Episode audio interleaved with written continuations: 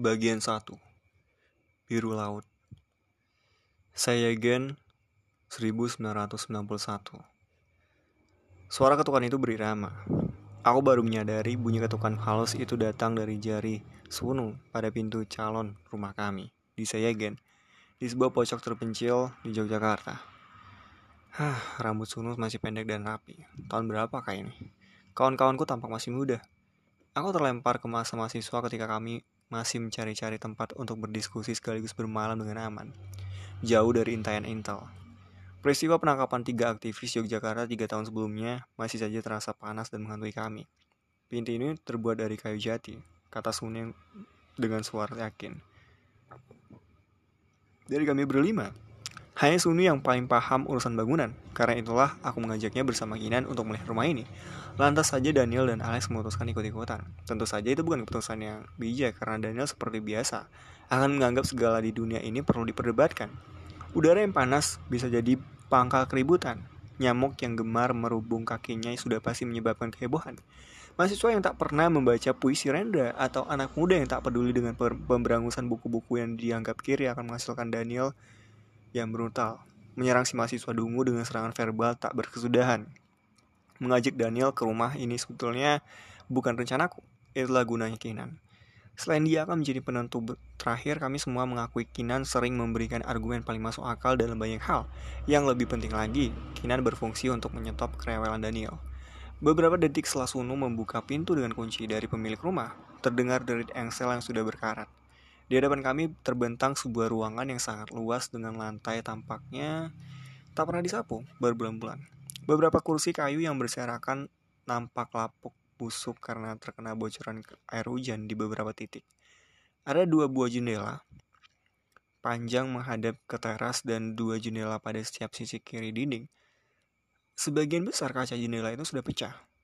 Sebelah kanan dinding juga terdiri dari satu jendela yang sudah rusak dan sia-sia. Alex yang selalu berbicara dengan kameranya mulai memotret setiap pojok, setiap jengkal lantai dengan kotoran tebal 2 cm. Setiap pintu dan jendela yang menurut Sunu terbuat dari kayu jati itu, aku merasa Alex memutuskan mereka merekam sudut rumah yang menarik hatinya sebelum Gusti yang matanya juga seperti Lansa itu melampauinya. Persaingan kedua mahasiswa yang bercita-cita merekam dunia ini sering merepotkan kami. Alex sama hemat dengan Alex ham, amat hemat dalam merekam, tapi sekali jadi hasilnya amat itu dan tajam. Jika Alex terlihat emosional hingga terekam pada foto-fotonya sehingga aku cenderung lebih menyukai karyanya, maka Gusti yang pendiam itu mengirim rasa misteri, berjarak dan dingin terhadap subjek yang, yang direkamnya. Jika Alex cukup menghabiskan setengah roll film untuk satu peristiwa, Gusti bisa menggunakan beberapa roll. Terdengar lenguhan Daniel yang mencoba menebak-nebak manusia di zaman apa yang terakhir menempati rumah itu. Mungkin zaman Belanda, katanya tersungut-sungut menjawab pertanyaan sendiri. Atau mungkin zaman batu. Demikian yang menambahkan. Kira nasi mengamati tembok kotor yang sudah tak jelas warnanya. Atau krem atau coklat jorok. Sunu bergumam, dan hanya aku yang bisa mengerti kata-kata yang dikeluarkan di antara sepasang bibirnya yang jarang bicara itu. Kita bisa berpatungan untuk membeli cat. Kinan seolah tak mendengar ucapan Sunu atau lenguhan Daniel yang mirip suara kerbau karena lebih sibuk mengusap-ngusap tembok soal permukaan tembok kotor itu adalah hamparan kain sutra. Ruang besar ini bisa kita gunakan sebagai tempat diskusi. Pasang tikar saja.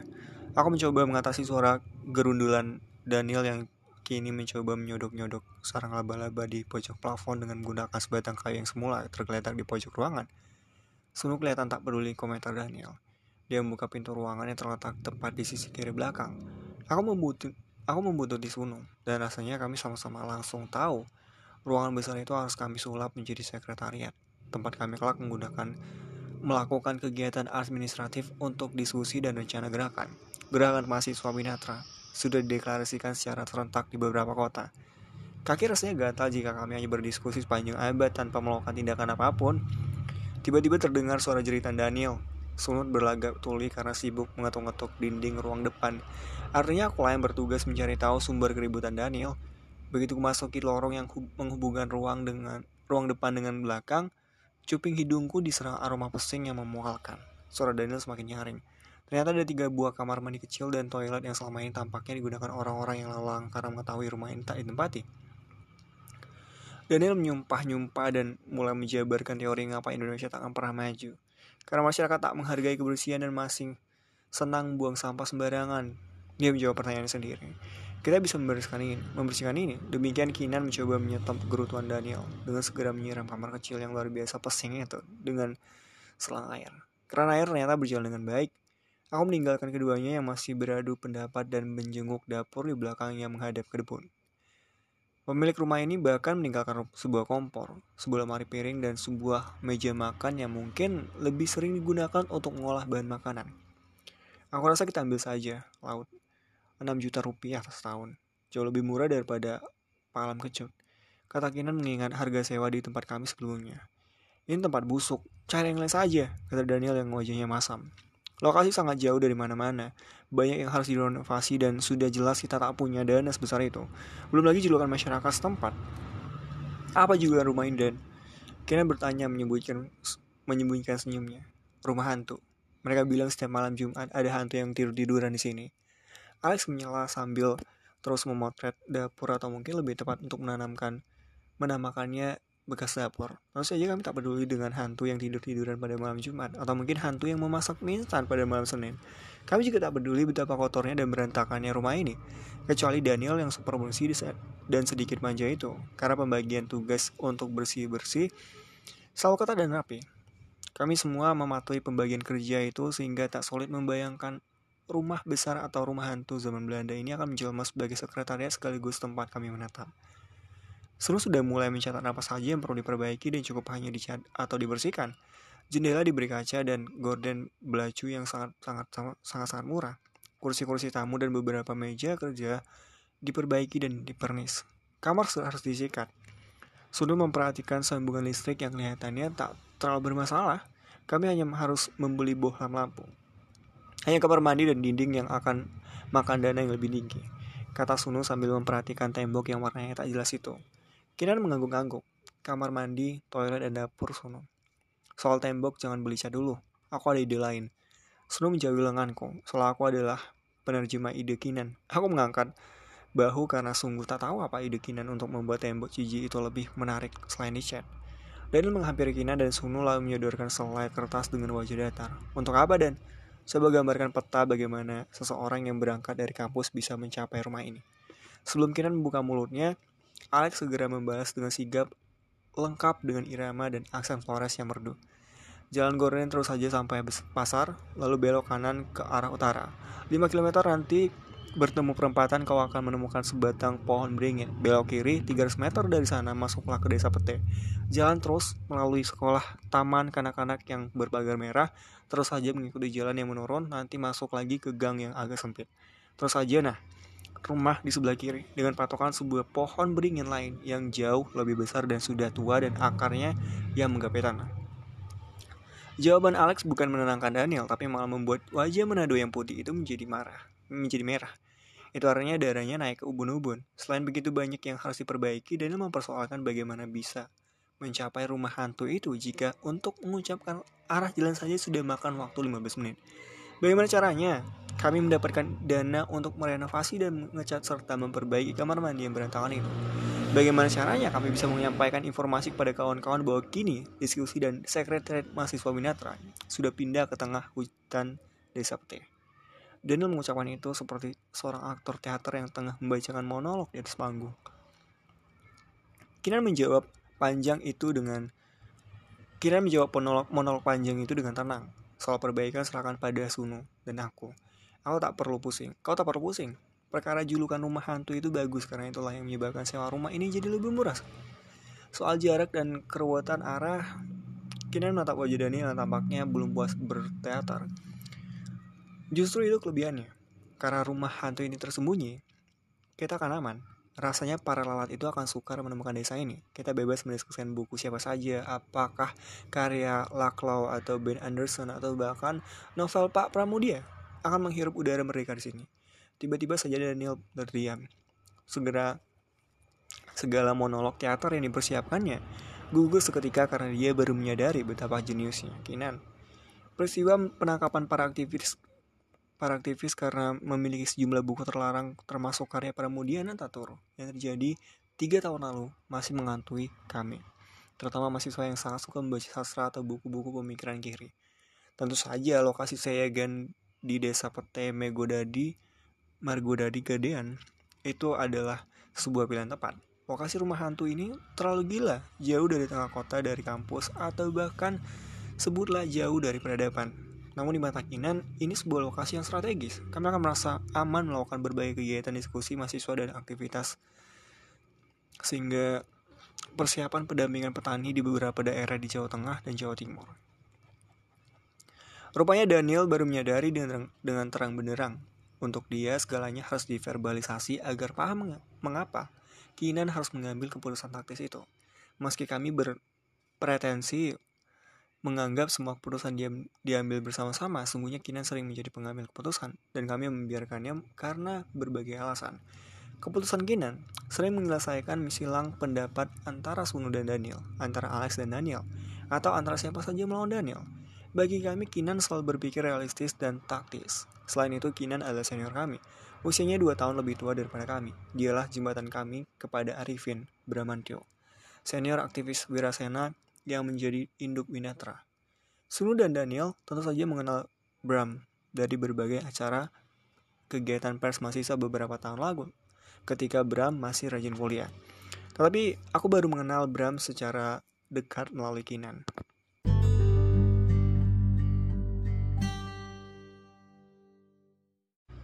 Aku mengenal kasih Kinanti setahun lalu di kios Mas Yunus. Langganan kami berbuat dosa. Di sana kawan-kawan sama pers mahasiswa diam-diam menggandakan beberapa bab novel anak semua bangsa dan berbagai buku terlarang lainnya. Seingatku, Kinan tengah membuat fotokopi buku-buku karya Ernesto Laclau dan Rap Miliband yang akan menjadi bahan diskusi. Sebetulnya aku pernah bertemu Kinan sekilas di beberapa acara pers mahasiswa di kampus, tapi aku hanya mengenalnya sebagai kasih Kinanti dan ternyata dia juga sudah mengetahui namaku dari beberapa tulisanku di kurun mahasiswa Aulagung. Kinan panggil aku Kinan saja. Katanya dengan suara tegas ketika aku memanggilnya dengan nama lengkap. Aku tersenyum bergura mengatakan bahwa itu mengingatkan aku pada tokoh Georgina dalam seri lima sekawan yang lebih suka dipanggil George. Atau tokoh Josephine dalam Little Woman yang ingin dipanggil Joe. Kinan hanya menghela napas karena mungkin dia menganggap referensi referensiku terlalu berjuasi atau terlalu klasik atau sangat tidak relevan untuk masuk dalam pembicaraan kami. Aku heran melihat Kinan melakukan penggandaan, penggandaan pada mesin fotokopi itu tanpa bantuan, sementara Mas Yunus malah duduk perokok di pojok kios itu. Mas Yunus hampir seperti bagian dari lingkungan kelompok mahasiswa yang gemar membuat fotokopi barang terlarang seperti buku-buku kiri, buku-buku karya sastrawan Amerika Latin yang sedang menggemari anak muda di Indonesia, yang membuat aparat pemerintah gatal-gatal. Hingga buku porno yang biasa digandakan oleh anak-anak SMA yang terdiri dari murid-murid yang hormonnya baru meledak. Senengnya pancen ditandangi dewe, kata Mas Yono. Mas Yunus sambil menunjuk bagaimana Kinan mengukur kertas kosong agar penggandaan tidak miring dan terukur rapi. Aku mengangguk dan menanti. Dalam hidup, memang akan selalu ada sosok yang sangat ingin mengontrol segalanya, bahkan sampai ukuran kertas atau ketebalan tinta. Dari pemilihan bentuk rumah tinggal, letak dapur dan kamar mandi sebelum berkenalan lebih jauh, aku sudah menduga Kinan pasti anak tertua dalam keluarganya. Sambil duduk di sebelahnya, melihat sinar mesin fotokopi itu sesekali memberi nyala pada wajahnya. Kami berbincang seperti kawan lama. Sama seperti aku, Kinan juga lahir dan besar di Solo. Bapaknya, Bambang Prasojo adalah pegawai penggadaian yang setiap bulan Juni harus menghadapi para orang tua yang menggadaikan barang-barangnya karena itulah bulan-bulan gawat. Orang tua menghadapi kerogotan tahun ajaran baru sekolah. Seragam, buku, dan alat tulis. Dari sepeda motor hingga panci pressure cooker bahkan Kata Kinan sambil membereskan semua fotokopinya yang sudah selesai sambil membantuku membuat fotokopi anak semua bangsa. Dia memutuskan menggandakan seluruh buku karya Pram itu sambil bercerita. Menurut Kinan, dia tak akan pernah melupakan karya ibu yang akhirnya harus merelakan apa pun barang terakhir yang mereka miliki, tergadai karena pada akhirnya tak mampu membayar kembali. Mereka menetap di sebuah kompleks pegawai pegadaian di Jum di Jumapolo, cukup jauh dari tempat tinggal kami di Lawean. Sejak berusia dini, saya merasa ada problem besar dalam situasi sosial ekonomi, katanya dengan nada serius. Dia menceritakan sesungguhnya ibu melahirkan empat anak, tetapi adik bungsunya lahir meninggal dihajar demam berdarah ketika masih balita. Saat itu dia berusia lima tahun dan mengenal kematian pada usia dini adalah sebuah luka yang sulit disembuhkan. Setelah remaja, Kina menyimpulkan bahwa kematian anak-anak pasti salah satu problem negara berkembang, dan itu pula yang mendorong dia memutuskan memilih fakultas politik untuk melahap. Semua teori politik ekonomi barangkali bisa menjawab tanda tanya besar dalam dadanya. Sudahkah tanda tanya yang terjawab, tanyaku. Kinan menggeleng, menggeleng, tetapi dia mengaku hatinya terhibur ketika orang tuanya akhirnya siap memiliki anak lagi. Layang dan, dan Seta, bayi kembar yang sehat yang berbeda 12 tahun dengan Kinan, menjadi pelipur hati akibat kehilangan adik bungsu. Fotokopi novel Anak Semua Bangsa selesai. Kami membungkusnya dengan koran berlapis-lapis. Aku betul-betul ingin tahu apa yang ingin dia lakukan dengan teks Miliband dan Laklau yang rumit itu. Kami akan diskusikan pemikiran mereka, datanglah. Kinan tersenyum. Kamu di Persma kan? Akan kabari kalau ada diskusi. Aku juga kalau aku juga perlu fotokopi buku Pram ini. Kamu baru punya bumi manusia. Karena peristiwa penangkapan para aktivis masih saja menggelayuti Yogyakarta, membawa membawa-bawa fotokopi buku karya Pramudia Anantatur sama saja dengan menenteng bom. Kami akan dianggap berbahaya dan pengkhianat bangsa. Kinan dan aku bersepakat bahwa membawa pulang fotokopi masing-masing ke tempat kos dan berjanji bertemu lagi besok siang sesudah kuliah pagi. Dia ingin membicarakan sesuatu denganku. Kina menepati janjinya. Esokan harinya, seusai kuliah sejarah sastra Inggris yang hampir selalu minim mahasiswi, mahasiswa, kami bertemu lagi di warung Bu Retno di pinggir selokan Mataram. Aku senang sekali ketika Kina mengusulkan warung ini karena Situasi kantongku sedang menipis dan Ibu Retno selalu bersedia memotong satu dada ayam goreng dan lezat itu menjadi dua agar kami bisa membayar separuhnya saja. Aku juga senang karena Bu Retno selalu tampil rapi dengan kain dan kebaya bunga-bunga. Saat dia mengambilkan lauk, aku selalu bisa mencium wangi bedak mawar yang segar dan manis. Pada saat membayar, aku selalu berlama-lama agar ada alasan menghirup bau bedak itu. Kita ternyata pemakan segala, tanpa Tedeng aling-aling dia memesan nasi setinggi gunung, orak-arik tempe, urap, dan dua macam sambal hijau dan merah, dan berbagai penutup dia minta nasinya. Disiram kuah gulai ayam yang panas mereka. Begitu takjub dan aku melihat pesanannya, karena belum pernah melihat perempuan yang menikmati nasi warung Tegal sebagaimana Asmara Jati menggauli makanan di hadapannya. Tanpa sungkan, tanpa malu. Kok diam? Eh pesan, karena sambil mengunyah dengan nasi. Aku memesan nasi dan lauk yang sama, kuah dan sambal dan terkadang urap gratisan karena Ibu Retno yang lebih baik hati. Lantas duduk sampingnya. Kangen tayang lek eh. Katanya melihat aku meminta kuah gula yang begitu banyak hingga menyiram seluruh nasi. Aku tersenyum. Tengkleng buatan ibuku tak ada tandingannya. Sejak kecil, Asmara dan aku ikut membantu masak, kataku. Nama adikmu Asmara. Bagus sekali. Aku mengangguk. Kira tampaknya paham aku tak terlalu agresif dalam ceritakan diri sendiri. Sembari terus makan, Masya Allah, dia minta tambah nasi. Kinan terus menerus menanyakan tentang Asmara Jati yang kukatakan adalah adik yang tingkah lakunya lebih seperti kakak karena dia lebih bawel dan lebih suka mengatur.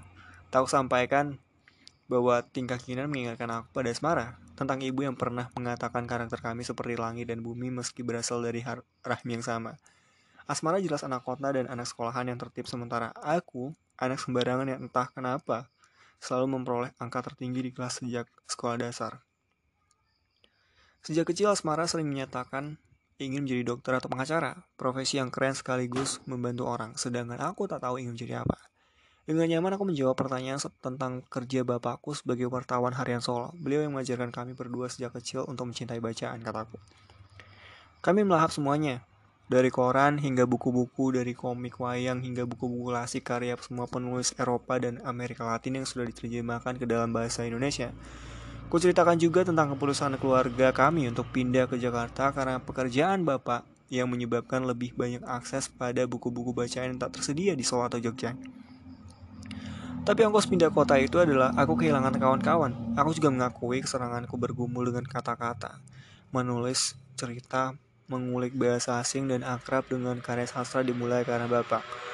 Untuk kali pertama, aku menyaksikan pembacaan puisi Rendra di Taman Ismail Marzuki dan juga pertunjukan drama teater koma. Mata Kinan terlihat bersinar-sinar mendengar ceritaku dan mengetahui bahwa ternyata aku bisa juga berbicara agak panjang. Dia ternyata dia bertanya tentang ibuku apakah beliau bekerja kantoran atau mengurus rumah tangga. Aku menjawab bahwa ibuku sama seperti banyak ibu di Solo, melakukan keduanya. Mengurus kami sekaligus, bekerja menerima pesanan catering. Ibu ngaku, dia menerima pekerjaan catering hanya karena kami serumah memang gemar makan enak. Tapi setelah dewasa, aku paham, ibu ingin memiliki tabungan untuk ongkos sekolah kami. Gaji Bapak sebagai wartawan terlalu minim. Aku mencoba menutup semua tanya jawab ini karena saat itu menyadari bahwa aku terlalu banyak bercerita tentang diri sendiri pada orang yang baru aku kenal. Kini terlihat memahami keenggananku dengan puas dia bercerita bagaimana dia gemar makan di warung itu bukan hanya karena murah, tetapi juga karena menurut dia sambal bawang dan sambal hijaunya adalah sambal terenak di seluruh dunia. Sambal buatan warung ini me memang enak sekali ya, tapi sambal buatan ibuku tetap yang terlezat. Tak sadari aku mulai lagi bercerita bagaimana ibu suka memetik beberapa cabai rawit dari kebun dan mencampurkannya dengan cabai besar, bawang putih, bawang merah, sedikit terasi Cirebon yang dibakar, dan tiga tetes minyak jelantah. Sambal buretno juga asik tapi belum segila sambal buatan ibu. Kini tampak menelan ludahnya ketika aku ceritakan proses pembuatan sambal ibu. Kelihatannya kami akan berkawan baik. Tanpa aku sadari pula, ku ceritakan bahwa Asmara dan aku jadi pandai membuat sambal bawang dan beberapa masakan lainnya hanya karena kami senang makan bersama setiap hari minggu. Tentu saja kebiasaan ini sudah mulai jarang dilakukan sejak aku kuliah di Jogja. Kinan lantas bertanya satu pertanyaan yang menurutku paling penting dari seluruh pertemuan pertama ini. Sebuah pertanyaan yang kelak ku sadari menjadi titik perputaran hidupku, yaitu mengapa aku memilih kuliah di Jogja dan bukan di UNS. Semula, aku mencoba bergurau dengan mengatakan, yang jelas aku memilih Jogja bukan karena kulinernya, karena makanan Solo atau Cirebon atau Jawa Barat jauh lebih cocok dengan lidahku yang tak terlalu suka masakan yang manis. Namun saat itu, Kinan bertanya dengan mata yang berkilat menghujamku. Aku memutuskan menjawab dengan jujur bahwa aku ingin bertemu dan bertukar pikiran dengan anak muda Indonesia yang memilih berkumpul di UGM dan mengutarakan ide-ide besar. Kinan tertawa keras. Sebagian pengunjung warung memperhatikan kami. Kami harus bisa membedakan mereka yang bermulut besar, omong besar, dengan mereka yang memang serius ingin memperbaiki negeri ini. Katanya sambil menyelesaikan suapan terakhir dan mengeluh bahwa dia masih lapar, sungguh menakjubkan. Bagaimana tubuh si kecil ini bisa menampung makanan sebanyak itu? Aku masih menikmati nasi urap dan sambal bureno ketika Kinan melempar pertanyaan serius berikutnya. Apa yang ingin ku lakukan di masa yang akan datang? Aku tertegun karena saat itu otakku hanya penuh dengan tugas esai bentuk realisme dalam karya-karya Inggris abad ke-19 dan ada beberapa tugas linguistik yang sangat membosankan. Melihat aku terdiam, Kinan menyeru menyerbuku dengan serangkaian pertanyaan-pertanyaan sulit. Apa yang kubayangkan tentang Indonesia 10 tahun lagi? Apakah kita akan terus-menerus membiarkan rezim Soeharto berkuasa selamanya? Atau apakah aku ingin berbuat sesuatu? Aku menganga mendengar pertanyaan sebesar itu. Aku mahasiswa semester 3 Fakultas Sastra Inggris. Kataku agak gugup. Yang diam-diam baca buku Pramudia bukan hanya karena estetika eh, sastra, tapi karena ada suara lain yang mendorongmu. Kinan memotong kalimatku. Mungkin karena aku ingin belajar menulis seperti beliau, seperti para penulis lainnya yang begitu fasih berekspresi. Jawabku perlahan. Laut, aku yakin suatu hari kau akan menjadi penulis besar. Kinan menatapku. Aku merasakan bagaimana jantungku seolah menggelepar. Beberapa tulisanmu kubaca dan untuk mahasiswa sepertimu, kamu menggali dengan dalam. Bahasamu tidak klise. Aku sangat yakin kamu bukan hanya ingin menulis tentang awan, gemawan atau bulan sapi yang ditemani ranting di sebuah malam, kata Kinan. Dia menatapku. Sebagai seorang mahasiswa hijau, apa yang bisa kita lakukan untuk mengguncang sebuah rezim yang begitu kokoh berdiri selama puluhan tahun dengan fondasi militer yang sangat kuat dan ditopang dukungan kelas menengah dan kelas atas yang nyaman dengan berbagai lisensi dan keistimewaan yang dikucurkan oleh Orde Baru. Baru pertama kali, aku bertanya dengan kalimat sepanjang itu. Kinan tersenyum dan menyuruh aku segera menyelesaikan makan siangku. Kau tahu apa yang terjadi saat aku masih mahasiswa hijau? Aku menggeleng, dan aku yakin Kinan tak membutuhkan jawaban. Bram dan aku pernah ditahan bersama beberapa kawan lainnya ketika menemani warga Keduk Ombo yang bertahan di lokasi. Aku terdiam. Kini benar-benar berhenti mengunyah. Kinan bercerita bagaimana warga Keduk Ombo, Kedung Ombo yang dija dijanjikan ganti rugi 3000 rupiah per meter persegi dan ternyata mereka akhirnya hanya diberi 250 rupiah per meter persegi. Sebagian warga yang sudah putus asa menerima ganti rugi, tapi sekitar 600 keluarga bertahan dan mengalami intimidasi. Kami mendampingi mereka yang bertahan, ikut membantu membangun kelas darurat untuk anak-anak dan rakit untuk transportasi. Lalu apa alasan mereka menangkap kalian?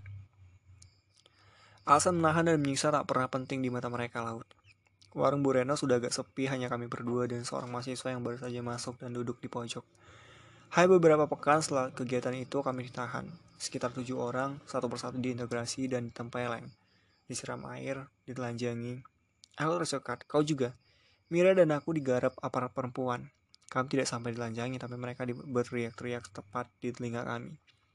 Menanyakan siapa pimpinan kami, siapa yang menghasut penduduk untuk melawan. Demikian bahasa aparat, kata Kinan. Aku tak bisa berkata apa-apa sampai teringat sesuatu. Aku teringat sebuah esai foto majalah Tera. Kinan dia menatap mataku. Foto pertama dalam serial itu adalah sebuah tangan yang menunjuk ke suatu, ke suatu arah. Foto kedua, penduduk Kedung Kombo Kedung Ombo. Foto-foto itu hingga kini menggangguku. Kina tersenyum. Iya, aku ingat bahkan tertawan yang ke sana pun sering dibuntuti Intel. Tiba-tiba saja mata Kina menangkap seseorang di pojok warung. Tama, ayo gabung. Mahasiswa tadi yang dibujuk di pojok dan tengah asik dengan nasi campur Bu Retno mengangkat wajahnya yang penuh jejak kumis dan jenggot belum cukur. Dia mengucapkan hai dengan mulut penuh dan mengangkat tangannya.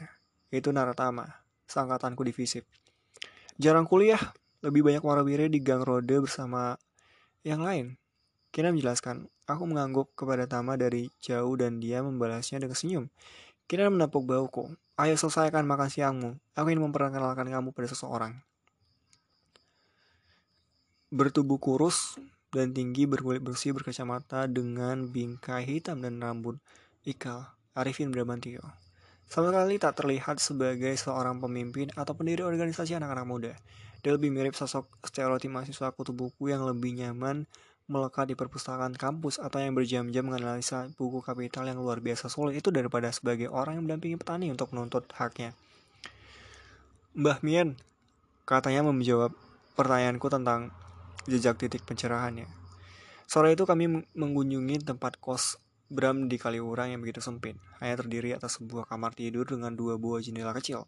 Sebuah poster Che Guevara, siluet dengan topi yang dikenakannya berlatar belakang warna merah yang selalu saja membakar gelora mahasiswa dan anak-anak muda di Indonesia. Sebuah rak dari beberapa papan yang ditopang dengan batu bata yang dipenuhi buku-buku. Puluhan sisa poster dan spanduk asli melawan penggusuran Kedung Ombo. Bram menceritakan masa kecilnya di Cilacap, Mbak Mien, salah satu ibu di desanya yang menetap di belakang rumah kakek Bram. Ditemukan tewas digantung diri karena terlibat utang lintah darat. Untuk anak berusia lima tahun, adegan seorang ibu tua yang tergantung dengan tali terus melukai benak dan hati. Kata Bram, dia menceritakan bahwa Mbak Mian adalah ibu yang sesekali menggendongnya jika orang tuanya atau kakeknya yang pergi, sedang pergi. Jenazah yang tergantung itu diturunkan dan digotong beramai-ramai ke atas, ke atas dipan di antara suara isak tangis. Perahan Bramanya tahu bahwa Mbak Mian tetangganya yang begitu menyayanginya dan mengasuhnya itu memiliki utang dan begitu saja tewas. Aku meradang, kata Bram dengan dengan murung. Aku marah pada semua orang termasuk pada kakekku. Belakangan aku paham konsep peminjaman pada lintah darat, bagaimana seorang bisa terjerat karena bunga yang besar dan barang-barang berharga milik mereka, dari motor hingga rumah bisa dibilang bisa hilang di serobot para lintah darat. Diam-diam Mbak Mien akhirnya memutuskan hidupnya dengan seratus sekali. Ini luka besar bagi Bram kecil yang berusia lima tahun. Bram mengaku terus-terusan dihantui pertanyaan mengapa Mbak Mien memilih untuk mati daripada menghadapi utang yang bertumpuk. Semakin aku tumbuh dan semakin melahap banyak bacaan perlahan, aku menyimpulkan bahwa ada dua hal yang selalu menghantui orang miskin di Indonesia. kemiskinan, kemiskinan dan kematian.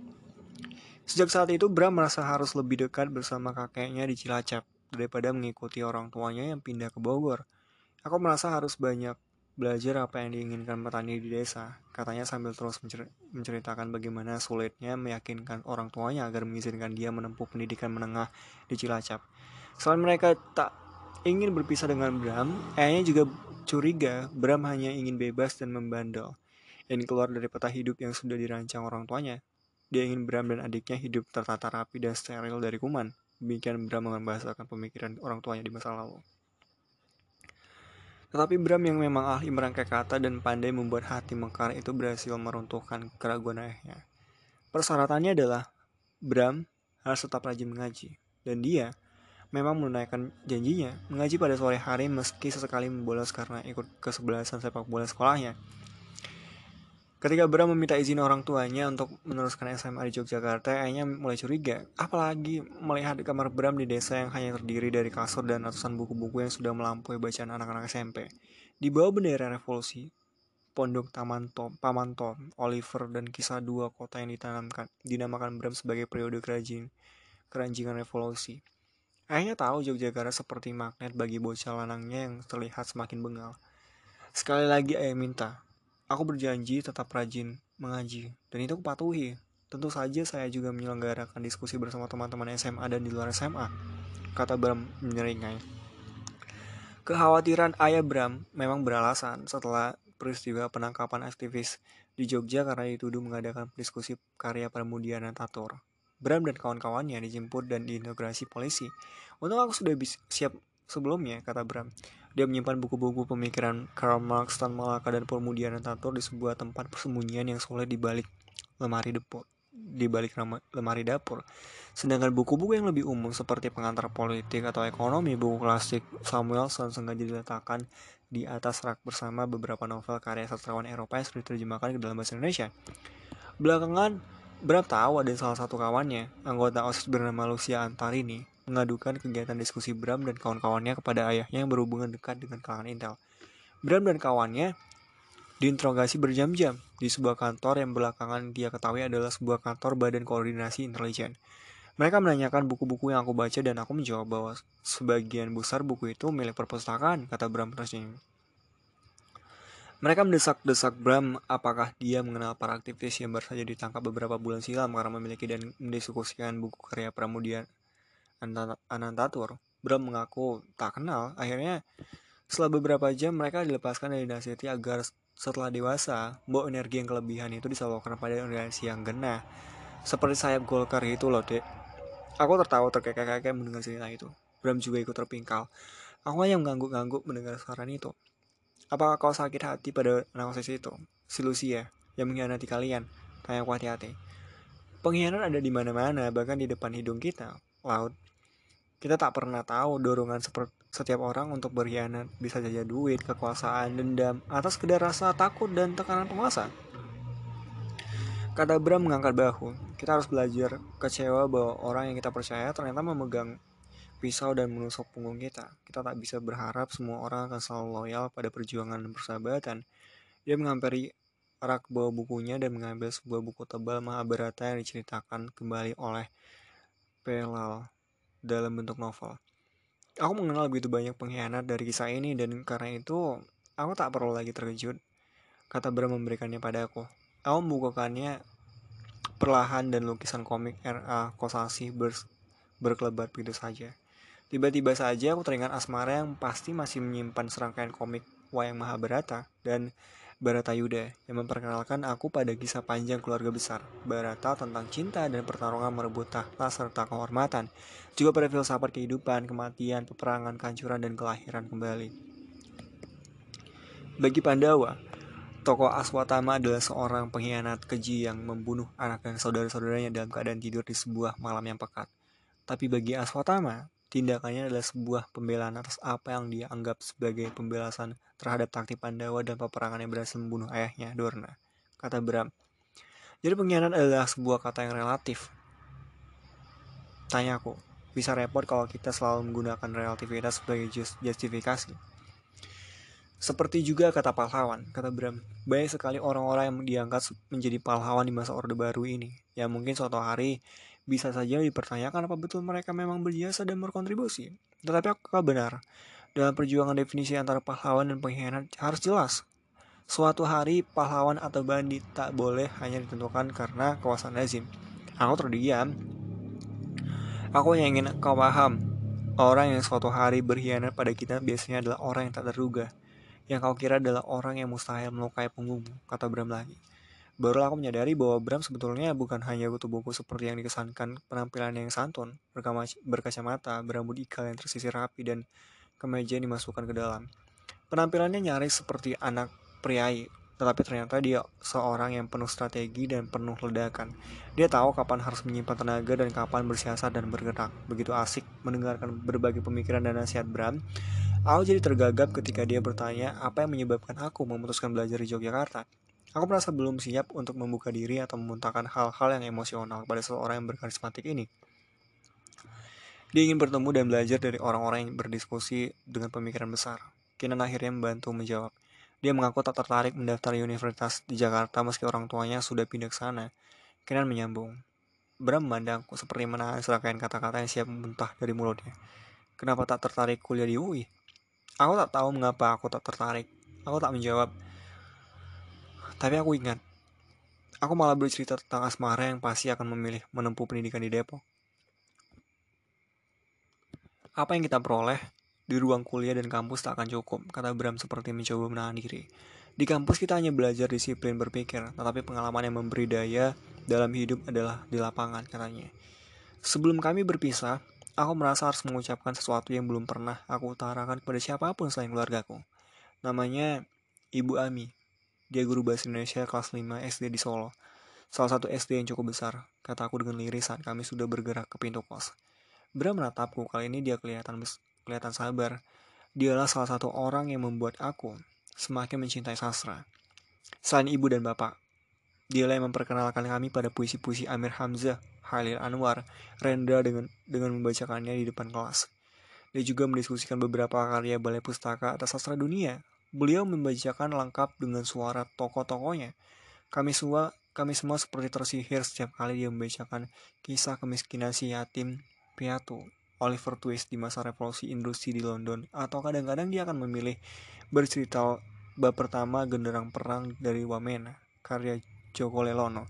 Meski kami mis masih di sekolah dasar, Ibu Ami tahu betul cara membangun gelora kami terhadap karya-karya sastra yang dibacakannya.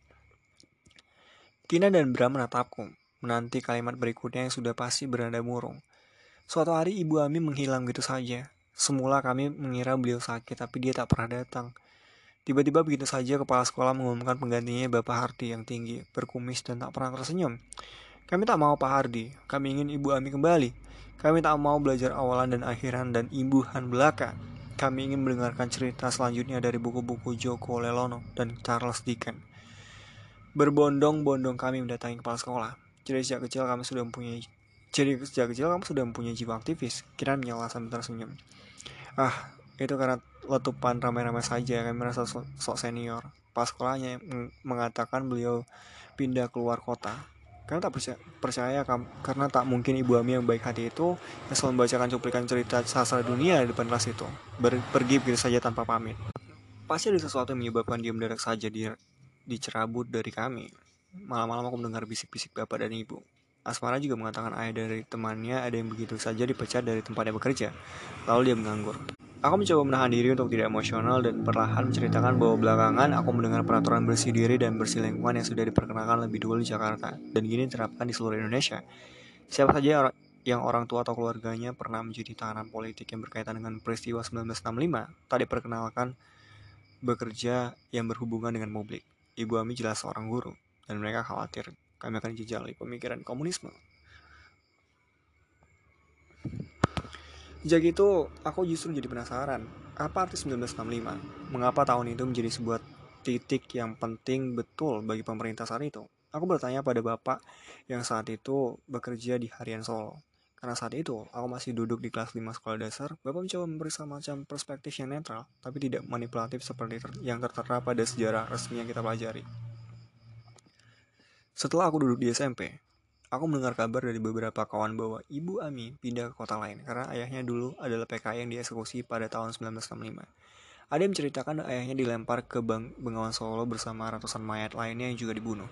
Itulah kali pertama aku mendengar tentang pembunuhan massal di Jawa Tengah, Jawa Timur, dan Bali.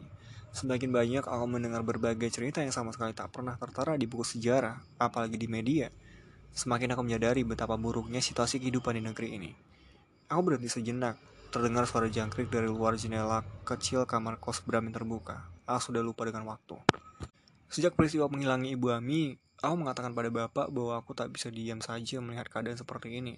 Jawaban Bapak adalah sebabnya kita dilahirkan sebagai orang Indonesia. Kalimat Bapak melekat dalam diriku hingga kini. Itu kuartikan bahwa kita harus selalu mencoba berbuat sesuatu, menyalakan sesuatu sekecil apa pun dalam kegelapan di negeri ini. Bram mengangguk paham. Kau memilih tempat yang tepat di sini laut. Jakarta terlalu tertib dan tegang. Meski ini semua terjadi setahun lalu, aku merasa baru kemarin Bram menepuk bauku dan menyatakan, dia sangat ingin bertemu lagi denganku waktu walau tak harus di kampus. Setelah diskusi panjang malam itu, aku malah lebih sering bertemu dengan Bram, Kinan, Sunu, Alex, Daniel, Tama, Julius, Widi, dan Dana di Gang Roda. Tempat Bram dan beberapa kakak kelas lainnya berdiskusi dan merancang strategi unjuk rasa.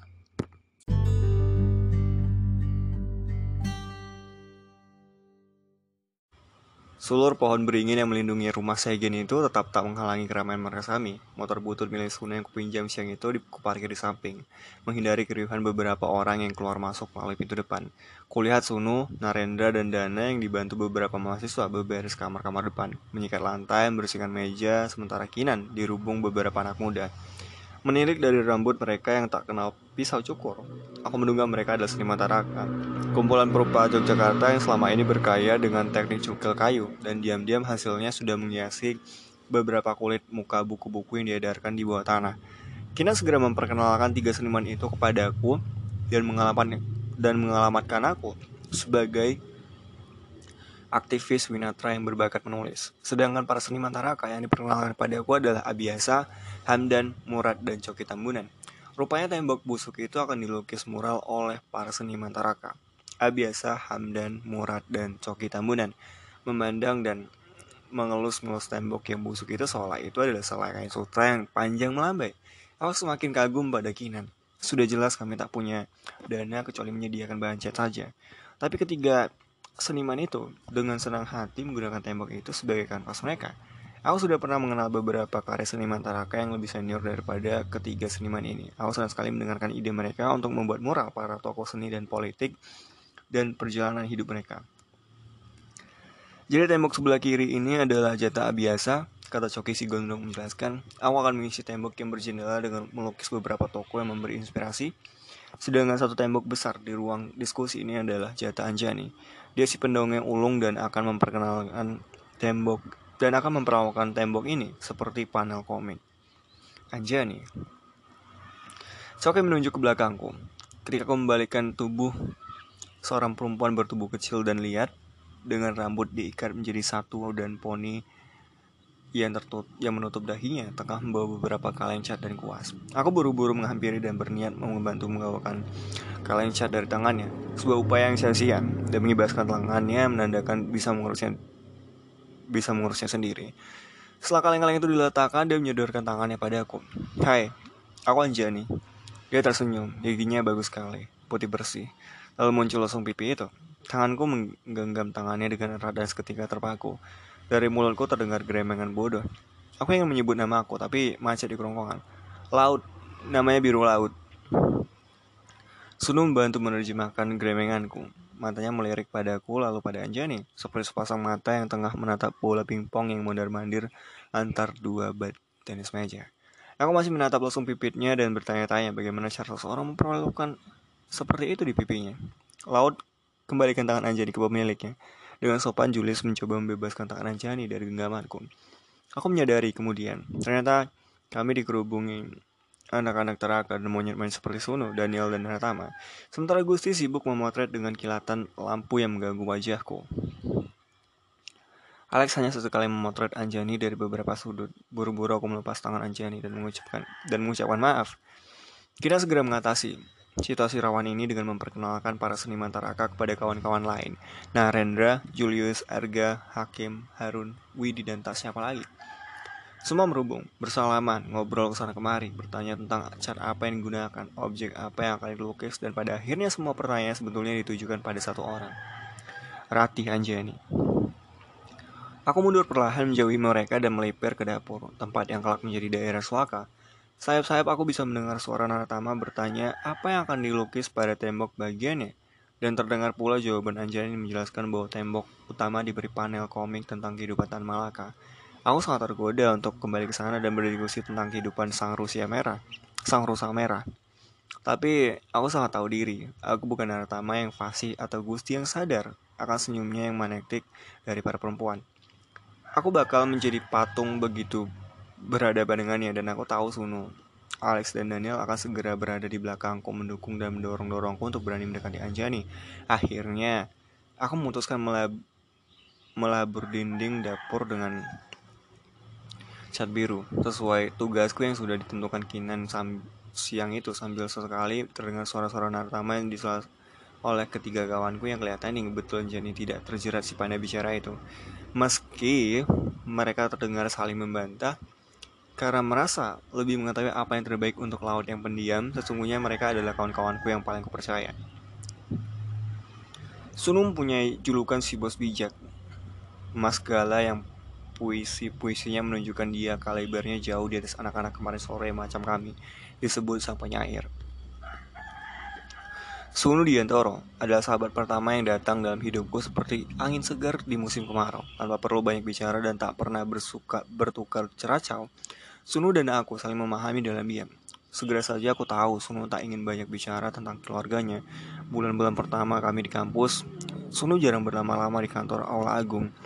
Begitu tulisan kami selesai disunting, Sunu bisa pak Sunu biasa pamit untuk segera pulang membantu ibu dan tiga kakaknya. Setelah Sunu mengajakku ke rumahnya, baru aku mengetahui ayah Sunu sudah lama meninggal ketika Sunu duduk di SMA. Bu Arum berjualan batik dan perlahan-lahan membangun rumah batik Arum yang cukup sukses di sekitar Bantul. Tapi tentu saja, persoalan masa lalu Pak De Sunu almarhum tak pernah dikenal oleh Sunu. Karena ia menghilang saat Sunu belum lahir, terus-menerus mengejar keluarganya. Mungkin karena Sunu juga jarang berbicara, maka kami bisa bersahabat tanpa banyak cincang. Tetapi dialah orang pertama yang bisa membedakan diamku yang berarti marah, lelah, lapar atau kini tertarik pada seseorang. Di masa-masa kami di kos Palam Kecut, setiap kali aku membuka rak dapur yang kosong, entah bagaimana secara ajaib, Sunu akan menyelamatkan kehidupan dengan beberapa bungkus mie instan yang dia simpan untuk masa-masa paceklik. Karena tahu aku selalu ingin Menambah rasa ekstra, dia juga menyimpan cabai rawit, bawang putih, dan telur entah di pojok lemari sebelah mana. Kalau aku, kalau aku entah, tengah lelah dan Daniel yang manja itu berteriak-teriak entah karena minta kami membantu memberi input untuk tugas makalah filsafat yang rumit, partisipasi Sunu atau Alex yang membantu agar Daniel menyetop kerewalan itu. Menangani Daniel, dan karakternya berapi-api tentu saja tidak mudah. Kesalahan sekecil apa pun dalam hidup ini mudah, mudah membuatnya gelisah. Daniel datang dari keluarga yang sukar untuk menerima kritik. Bapak dan ibunya bercerai sejak Daniel masih duduk di SMP sehingga Daniel dan adiknya Hans yang terkena polio sejak bayi itu harus berpindah-pindah antara rumah bapaknya yang sudah berkeluarga lagi dan ibunya yang bekerja sendirian mengongkosi kedua putranya. Aku tak terlalu paham mengapa Daniel akhirnya menjadi mudah mengeluh dan kritis pada siapa saja. Menurut teori Sunu yang selalu mencoba memahami setiap kekurangan orang, sikap Daniel yang kritis, selalu mengeluh dan cenderung ke perbatasan nyinyir pasti karena sebuah kompensasi. Di rumahnya, dia harus menjadi kakak sekaligus ayah bagi Hans yang menderita polio tetapi sangat brilian secara akademis. Ibunya pantang mengemis uang dari bekas suaminya meski seharusnya ayah Daniel tetap wajib nafkahi kedua anaknya. Dalam keadaan bergulau, Daniel juluki si sebejat karena pemuda Kawanua ini gontakan di pacar setiap minggu. Tapi dalam keadaan biasa, aku memanggilnya si bungsu lantaran manjanya setengah mati. Maklum, dia tak pernah bisa merekek di rumahnya sendiri. Tak semua keluarga harmonis dan menyenangkan seperti keluargamu, Laut. Kau beruntung. Demikian Sunu mengucapkan berkali-kali jika aku menggeleng-geleng melihat Sunu yang selalu saja seperti abang yang perhatian pada adiknya. Karena Sunu sering betul mengatakan betapa hangatnya rumahku, betapa rumahnya betapa ramahnya orang tuaku dan betapa Sunu tak ingin pergi dari dapur karena merasakan ibu yang membuat dan masakan karena masakan ibu yang membuat lidah yang beku menjadi hidup saking nikmatnya. Maka Daniel dan Alex bersumpah demi langit dan bumi akan mengundang diri mereka sendiri mampir ke Ciputat dan merasakan apa yang dialami Sunu. Alec Perazon adalah mahasiswa yang paling ganteng dari seluruh penjuru Winatra, maupun Wirasena hingga sulit memberi julukan yang konyol karena terlalu tampan dan agak menjengkelkan kami yang berupa. Untung saja dia anak baik dan sopan, kalau tidak pastilah kami sudah memberi nama-nama jahanam untuknya, yang menjadi sahabatku yang menyenangkan karena kami sering berdiskusi tentang fotografi. Dia masuk rumah Palam Kecut pada semester awal sebagai satu-satunya mahasiswa dari timur Indonesia yang bersuara bagus. Ditambah tutur katanya yang santun, rambut ikal keriting, alis tebal dan rawat wajah yang agak berbau Portugis itu. Tak heran pula jika mahasiswi kos sebelah sering betul berdatangan ke Palem Kecut untuk sekedar berbincang dengannya. Mungkin mereka menyukai suaranya, atau rambutnya yang tebal dan ikal, atau mungkin juga mereka menyukai alis mata yang tebal betul. Aku tak tahu. Aku lebih tertarik pada pengabdian Alex pada seni visual hingga dia menyatakan bahwa kameranya adalah bagian dari mata dan tangannya. Dan karena itu, tak seorang pun boleh memegang kamera saya. Belakangan aku baru paham, kamera tersebut adalah hadiah dari Felix Perazon, abang Alex yang kini adalah seorang imam projo yang bertugas di beberapa diocese Larantuka, Ende dan kemudian di Pamakayo, Pamakayo Solor. Menurut Alex, kakak Felix atau sebelakangan Romo Felix nyaris menjadi substitusi ayah pada Moses dan Alex. Sang bapak wafat pada saat mereka Sang bapak wafat saat mereka, Moses dan Alex, masih duduk di sekolah dasar. Sedangkan Felix, si sulung yang sudah di SMA, kemudian secara sukarela menyandang beban ikut merawat kedua adiknya yang masih kecil sementara sang ibu bekerja sebagai guru SD. Ketika Moses dan Alex secara bergantian didera bronkitis, lantas diare hingga membuat tubuh mereka kurus, Felix lah yang merawat, mengompres, dan membuatkan bubur kaldu. Tak heran ketika dewasa dan keduanya kuliah di Jawa, Moses kuliah di Fakultas Ekonomi Universitas Diponegoro, sedangkan Alex di Fakultas Filsafat UGM. Mereka sama-sama rajin menelpon dan menyurati ibu dan abang Felix yang kelak menjadi salah satu romo yang dikenal sangat baik dan dekat dengan masyarakat Flores Timur dan Solor. Sejak kecil, Alex adalah anak yang gelisah dan nyaris bandel jika tidak diawasi Felix. Sementara Moses yang hanya berbeda dua tahun lebih punya kedisiplinan dan tertib. Bahwa Alex lebih pendiam dan jarang bicara justru membuat Felix merasa adik bungsunya terlalu perlu memiliki sebuah hobi yang lebih terarah. Maka suatu hari, ketika Alex sudah duduk di SMA, Romo Felix membawakan sebuah kamera yang diberikan oleh salah seorang umat parokinya. Felix mengatakan dia percaya Alex akan melakukan hal yang baik dengan kamera itu dan menggunakannya sebagai perpanjangan mata dan hatinya. Pada masa awal kuliah, Alex sering berjalan sendirian ke pojok-pojok Yogyakarta membuat foto esai Mbok Bakul, mengikuti kehidupan keluarganya dan bahkan berteman dengan mereka. Rangkaian foto-foto itu jauh dari klise tamasya kemiskinan yang sering ditampilkan oleh iklan ikan. Dan itulah yang selalu dikatakan Alex kepada siapa pun yang mencoba menyentuh kameranya. Hingga kini, dari kuartet ini, hanya Alex yang belum sempat kuajak ke rumahku di Jakarta. Karena ibu juga seorang fotografer, selain juga seorang koki yang dahsyat, maka aku bercita-cita untuk memperkenalkan Alex pada ibuku. Untuk waktu yang lama, keinginan itu tidak terwujud karena Kinan memberikan tugas yang berbeda pada kami. Tak terasa hampir dua jam dapur itu kelihatan bersih dan biru. Baru saja aku duduk di selonjor menatap hasil karyaku berupa tembok biru kosong dan mengagumi kompor yang semeledegal yang kini sudah dicuci bersih oleh Suno. Seorang seorang masuk dan berdiri di belakangku. Bagus, rapi. Itu suara Nartama yang berlagak seperti seorang kakak senior. Dia masuk dan menjenguk kompor dan lemari es kecil buntut sumbangan Gusti yang keluarganya lumayan berduit. Ketika Nartama sibuk mengevaluasi hasil kerjaku di dapur seperti seorang mandor, aku pura-pura memejamkan mata, mengamankan diriku dan dari keharusan berbincang dengan Taman. Ini lemari es dari mana? Cilek aman. Dari Gusti, jawab keluarga. Karena tak menyinggung soal nih. Katanya kalau mati, ditendang saja, bakal nyala lagi. Aku menjawab sambil tetap berbahan. Dengar, terdengar suara tawa kecil. Tiba-tiba soal Anjani, daduku langsung sibuk menghentikan jantungku yang repot berdetak. Kau tak akan bisa memperolehnya dengan bersembunyi. Kau harus menghampirinya dan menggenggam tangannya tanpa pernah melepasnya lagi. Naratama tertawa meninggalkan dapur. Asu.